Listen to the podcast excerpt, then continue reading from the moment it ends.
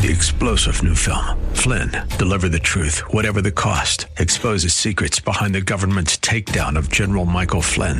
Flynn knew what the intel world had been up to. He ordered the first audit of the use of contractors. This set off alarm bells. He told the truth. He was the most dangerous person for Donald Trump to hire. They had to get rid of Flynn. Flynn, deliver the truth, whatever the cost. Available now. Watch it today. Go to salemnow.com. Salemnow.com. Faith Talk 570 WTBN Pinellas Park. Online at letstalkfaith.com. A service of the Salem. Versions of this hour have been pre-recorded for broadcast at this time. Odyssey. The following program was pre-recorded for broadcast at this time. Up next is Verse by Verse, sponsored by Verse by Verse Ministries. You know, to the world, we look like a group of people that has a set of rules, a set of do's and don'ts, and we follow kind of a code of ethics, and that's not true. We don't have just a set of do's and don'ts, arbitrary set. We don't just follow a code of ethics. We behave differently because we are different. For instance, why don't you turn back to Ephesians chapter 1 and look at verse 4. Now, this is who we are before God. We have been chosen just as He chose us in Him before the foundation of the world. Why? Why were we chosen? That we should be holy and blameless before Him.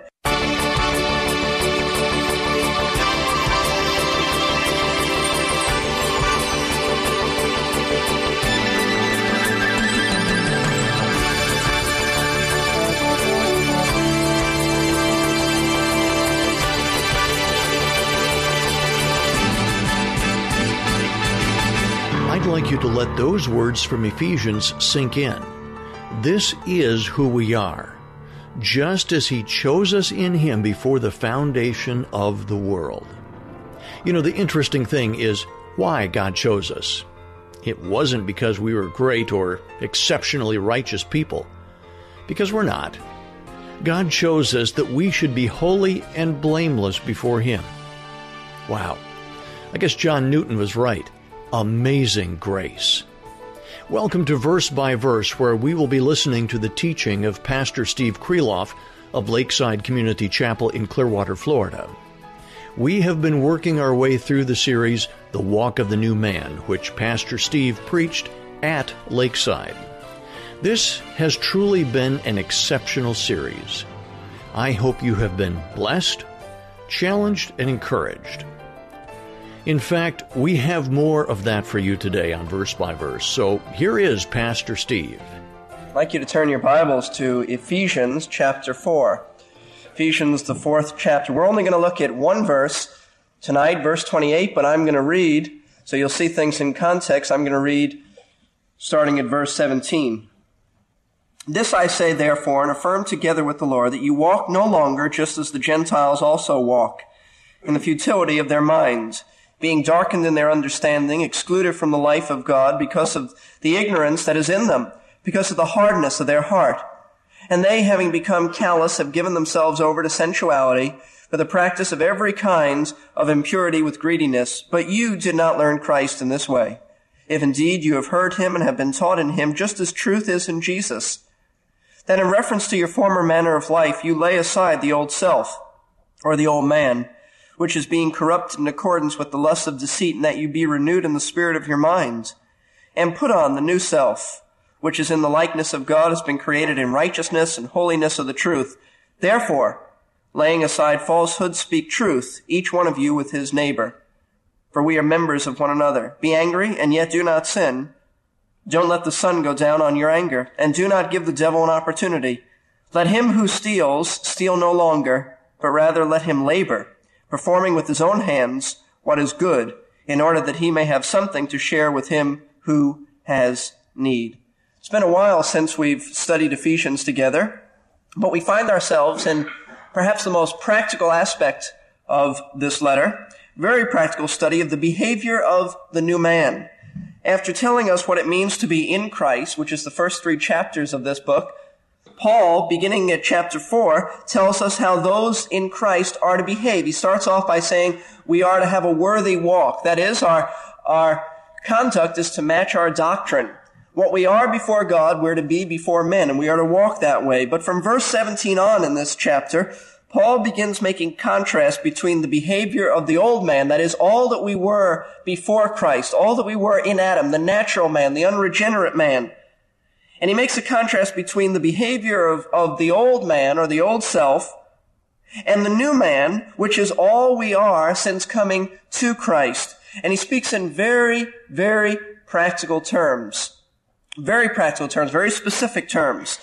You know, sometimes you hear Christians give their testimony and uh, they they try to express the change that's taken place in their lives since coming to Christ, and usually we get caught up in in generalities which don't really hit home. For instance, we'll say things like, "He's given me peace, joy, love, a new purpose in living," and and all those are true. But the Apostle Paul takes it a step further, and he explains specifically how we're to behave, what change has taken place in our lives. It isn't just peace in general. It's different. It's a specific kind of peace. It isn't just joy in general. It's a specific kind of behavior that has taken place in our lives. We never need fear to say those things. We're completely new in Christ and our behavior ought to express that and demonstrate that. As I was studying this, I thought, you know, to the world, we look like a group of people that has a set of rules, a set of do's and don'ts, and we follow kind of a code of ethics, and that's not true. We don't have just a set of do's and don'ts, arbitrary set. We don't just follow a code of ethics. We behave differently because we are different. For instance, why don't you turn back to Ephesians chapter 1 and look at verse 4. Now, this is who we are before God. We have been chosen just as He chose us in Him before the foundation of the world. Why? Why were we chosen? That we should be holy and blameless before Him. Now, before God, we are holy and blameless. That's the reason He chose us. Because we would never be holy and blameless without Him choosing us. We, no man seeks after God, and no one would come to God unless He chose us and worked in our heart. But be, positionally before God, we are holy and blameless. And what the apostle Paul is saying that the new man, because he's holy and blameless before God, must behave holy and blameless before people. It isn't just a set of, of ethics. It isn't a philosophy that we follow. It isn't that we just have decided that we're going to be moral, upright citizens and people. No. Paul is just telling us that our conduct ought to reflect the way we really are. We must do this by faith. We must do it by obedience. Whether you feel holy or, or, blameless is not the issue. You are before God. You are as righteous as the Lord Jesus Christ. Nobody feels that way. We all feel like rotten sinners. But we are righteous before God, so our behavior must be righteous before people. That's what he's saying. And he gives us a series of, of contrast. The old man does this. And you know why the old man does this?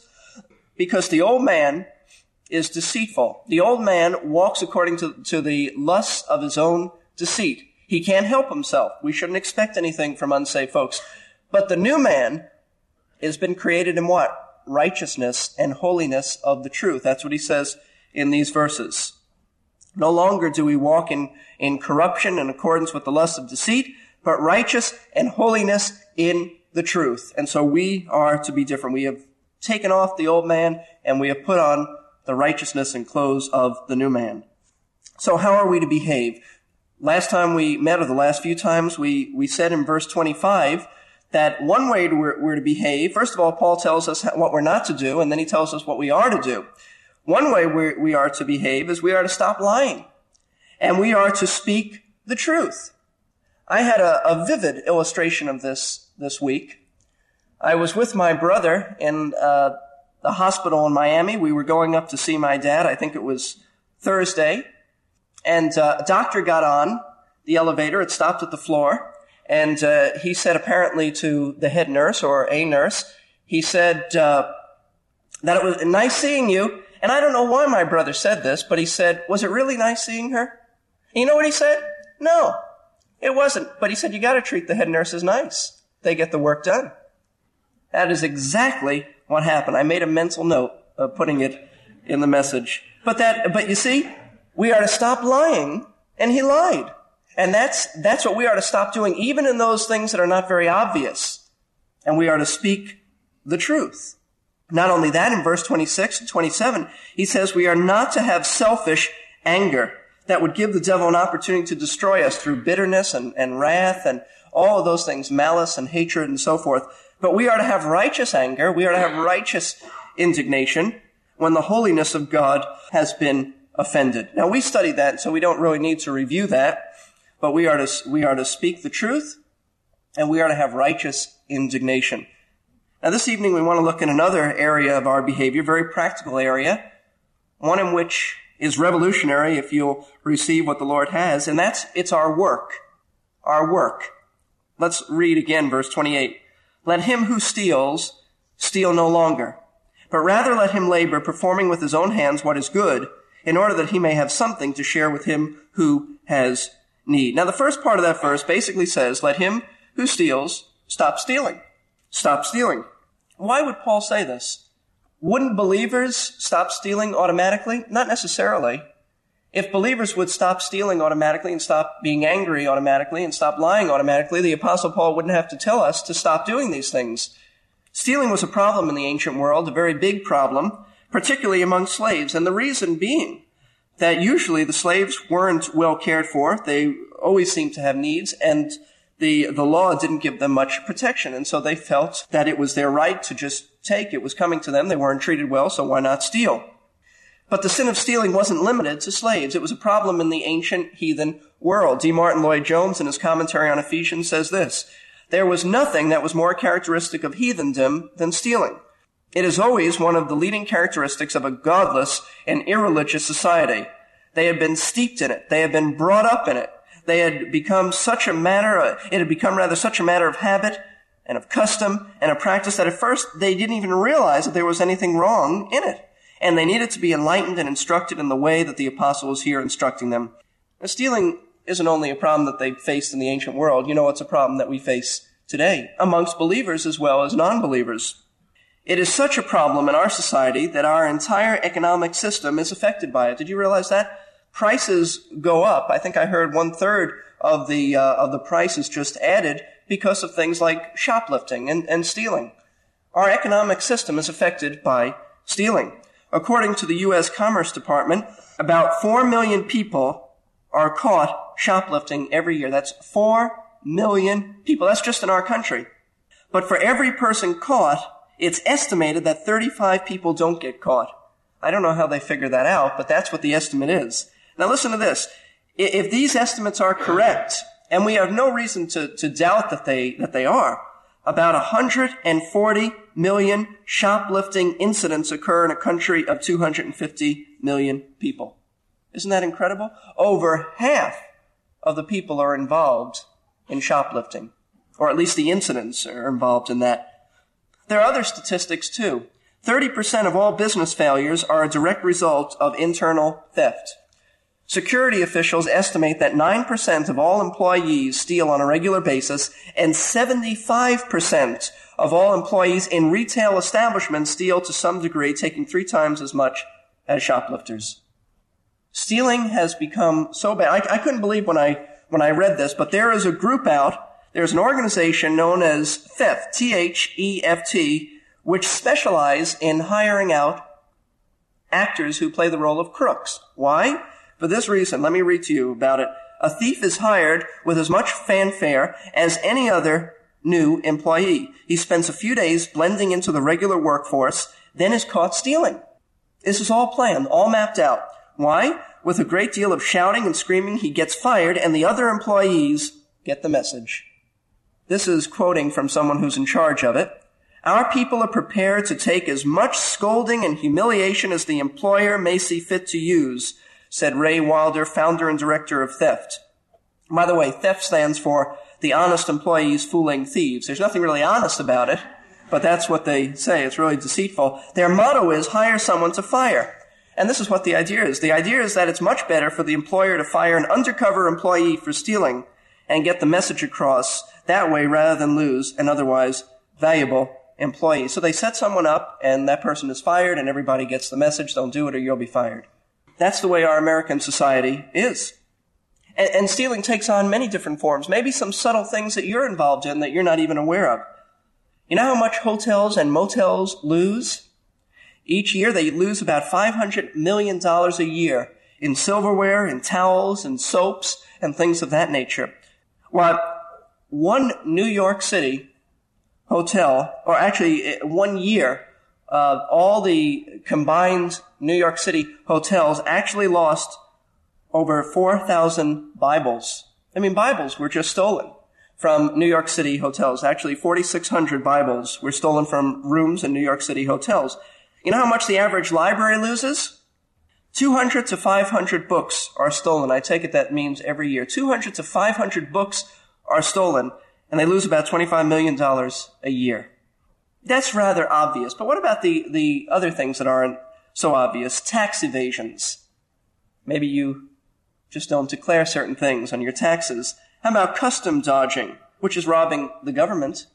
You say, but the government isn't fair. That's not the issue. Do you think when Paul said to these slaves, stop stealing, that uh, he that he said, well, look, I know that the, your masters are not fair to you, so you have every right to steal from them. No, the point is, is not whether your master is fair or not. The point is, you are to behave like the new man and stop stealing. How about employers who oppress their workers? Maybe you're an employer and you're not fair with your workers. You say you're going to do one thing for them and you don't. How about employees who give poor service or shorter hours than they're being paid for? That's very prevalent and Christians need to be careful about that. Christians need to be careful about witnessing on the job when it's their employer's time. Now, I know we want to witness, but witness off the job, not on your employer's time unless you are in a, in a Christian employment and that's what you are hired to be involved in. How about not paying your debts, borrowing money and not paying it? How about falsifying expense accounts for you businessmen and businesswomen who might falsify accounts, just kind of add to it? How about not making note of a clerk's error? They hand you back too much money and you take it. How about cheating on your insurance claims? That's, that's all stealing. There's one I thought that was very pertinent for Christians. Let me read it to you rather than try to explain it. This was an article found in Christianity Today about copying copyrighted material. Here's what it said.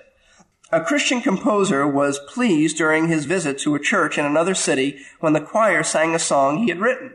But his pleasure turned to mixed feelings of outrage and gloom when he discovered that only the organist had a published copy the others all had photocopies produced by a machine on the premises. For every music produ- publication sold, approximately 75 to 100 illegal copies are made either for personal group use or for bootleg sales, claims Peter Kladder Jr., president of Zondervan Publishing Firm in Grand Rapids. That is, that is a real sin that Christians have. You cannot copyright material in the sense of, of not paying for a book. If you're going to copy something, and this is the law of the land, if you're going to copy something, if by your copying you will restrict the sale of material, then it's wrong. It's, it's just wrong. And choirs have been known to do that, buy one or two books and then everybody copies it. That's really stealing. You say, but that's not fair. Why should they do this to us? The issue is not whether it's fair or not. The issue is that's the law and it's really stealing. Now, the message that Paul is saying is every and any kind of stealing has to stop. In fact, if a person continues to steal after knowing the truth, if he continues to steal as a pattern lifestyle and there's no remorse and there's no struggle with it and there's no feelings of of, uh, of, of trying to have victory over this, and the Bible says he's not even a Christian. Did you know that? I'd like you to turn your Bibles to 1 Corinthians chapter 6. Now, we're not talking about a person who struggles. We're not talking about someone who has a weakness in an area. We're talking about someone who has this as their lifestyle. 1 Corinthians chapter 6, verse 9 and 10. Do you not know that the unrighteous shall not inherit the kingdom of God? Do not be deceived. Neither fornicators, nor idolaters, nor adulterers, nor effeminate, nor homosexuals, nor thieves, nor covetous, nor drunkards, nor revilers, nor swindlers shall inherit the kingdom of God. A thief is one who practices that as his lifestyle and doesn't want to change. Not talking about someone who struggles. If you fall occasionally with stealing, that's not what this is referring to. But if a person continued that after knowing the truth and had no remorse over it, no repentance whatsoever, and the Bible says they're not even Christians. Because you can't continue to steal and not be convicted of it and not uh, feel bad about it and say that you're a Christian. So we're not to steal, but why? Why aren't we to steal? What's the root of stealing? What's the real problem? The real root sin of stealing is selfishness. It's all centered around the desire to have and to possess something without putting out effort. Stealing is basically taking something or using something that doesn't belong to you, it belongs to someone else. And when you do that, you are only hurting them and thinking only of self, and that's the real problem. Selfishness and hurting others. The real sin of stealing is not just selfishness, so that is primary. It is that of wanting something for nothing. And the Bible speaks about work. The Bible, the Bible speaks that we are to work hard. And we are not to be like, uh, like the sluggard. We are to be industrious like the ant. We are to work hard. We are to put out maximum effort. We are, we are not to get something for nothing unless it's a gift. That's why Proverbs speaks against get rich quick schemes. Do you realize that? Proverbs speaks against that because behind get rich quick schemes is the idea of getting something and not working for it. And God's plan is that we work for things unless it's a gift. And then it's just a gracious extension of God's character and nature. So the real sin of stealing is that it has a complete lack of respect for others and their possessions. It only thinks of self, and in the process of stealing, it hurts others. It has no regard for the other person. It doesn't care what the other person possesses. It craves to take that from him. It, it's the attitude, the philosophy of me. No one else really matters. It's every man for himself and I come first. So what's the solution to it? Instead of taking from others without working, the apostle says we're to work hard in order to give to others. Let's look at the rest of verse 28. And, and, this is what's revolutionary, and I'll explain it in a moment. So let him who steals just stop stealing, but rather let him labor, performing with his own hands what's good, in order that he may have something to share with him who has need. You know, the new man labors. He works hard. In fact, the Greek word for labor means to work to the point of fatigue, putting out maximum effort. It's tiresome labor. The new man doesn't just work, he works hard. Why? Now, if I didn't read this and someone asked me about this, you know what I'd say? Why? Just, just my natural inclination, inclination would be that we're to work hard so uh, we would be able to support ourselves so that we wouldn't be tempted to steal. That's what would make sense to me. But that's not what Paul says. That's not why we're to work hard. This is what's revolutionary about it. He says that the new man works hard. Why? In order to earn enough to share with someone who has need. Now that's incredible. That is just incredible. You see, the old man steals to hurt people. The new man works to help people. The new man doesn't work just to help himself. He works with others in mind. Paul isn't just saying earn an honest living. You know why? Because even an honest living could be motivated by selfishness. In fact, your average decent, hardworking uh, person, Christian and, and unsaved alike, the average decent person earns a living to take care of himself. And Paul says, no, that's just selfishness. And maybe you didn't realize that. That's just selfishness if it doesn't go beyond you. We're to be different. Our motivation for work isn't to get more for ourselves. It's to get more to give to others. That, that'll blow your mind. That's incredible. That's so different. That isn't just, the Old Testament said, thou shalt not steal, and you're to labor and work hard. It did say you're to give to the poor, but it never, never brought the two things, two truths together. I don't know if you've ever thought about this, but you need to consider, and I need to consider, why we want more money. You ever think about that? Next time you think about asking for a raise or hoping you'll get a raise, you need to examine your motivation. Because the Word of God says that our motivation in getting a raise and getting more money is not so that we could just hoard all these things and buy things and raise our standard of living. Our, the true biblical motivation ought to be we should want more money, yes, to support ourselves, but we should want more money so we have more money to give away. More money so that we could help those who have needs. Pastor Steve gave us some very interesting things to think about regarding our work and why we work. He also gave us some helpful contrasts between the old man and the new man. I was particularly intrigued when he said that as followers of Christ, our work is not just to help ourselves, but so that we can help others also. If we work hard and make an honest living just for ourselves, the Bible says that is selfishness. Wow, that's a good reminder. You know, I hope you've been blessed and challenged by what you heard on today's verse by verse radio program. We will be back next time, once again featuring the teaching of Pastor Steve Kreloff, and he will continue to challenge us with God's Word. So let's all be brave and come back next time for Verse by Verse.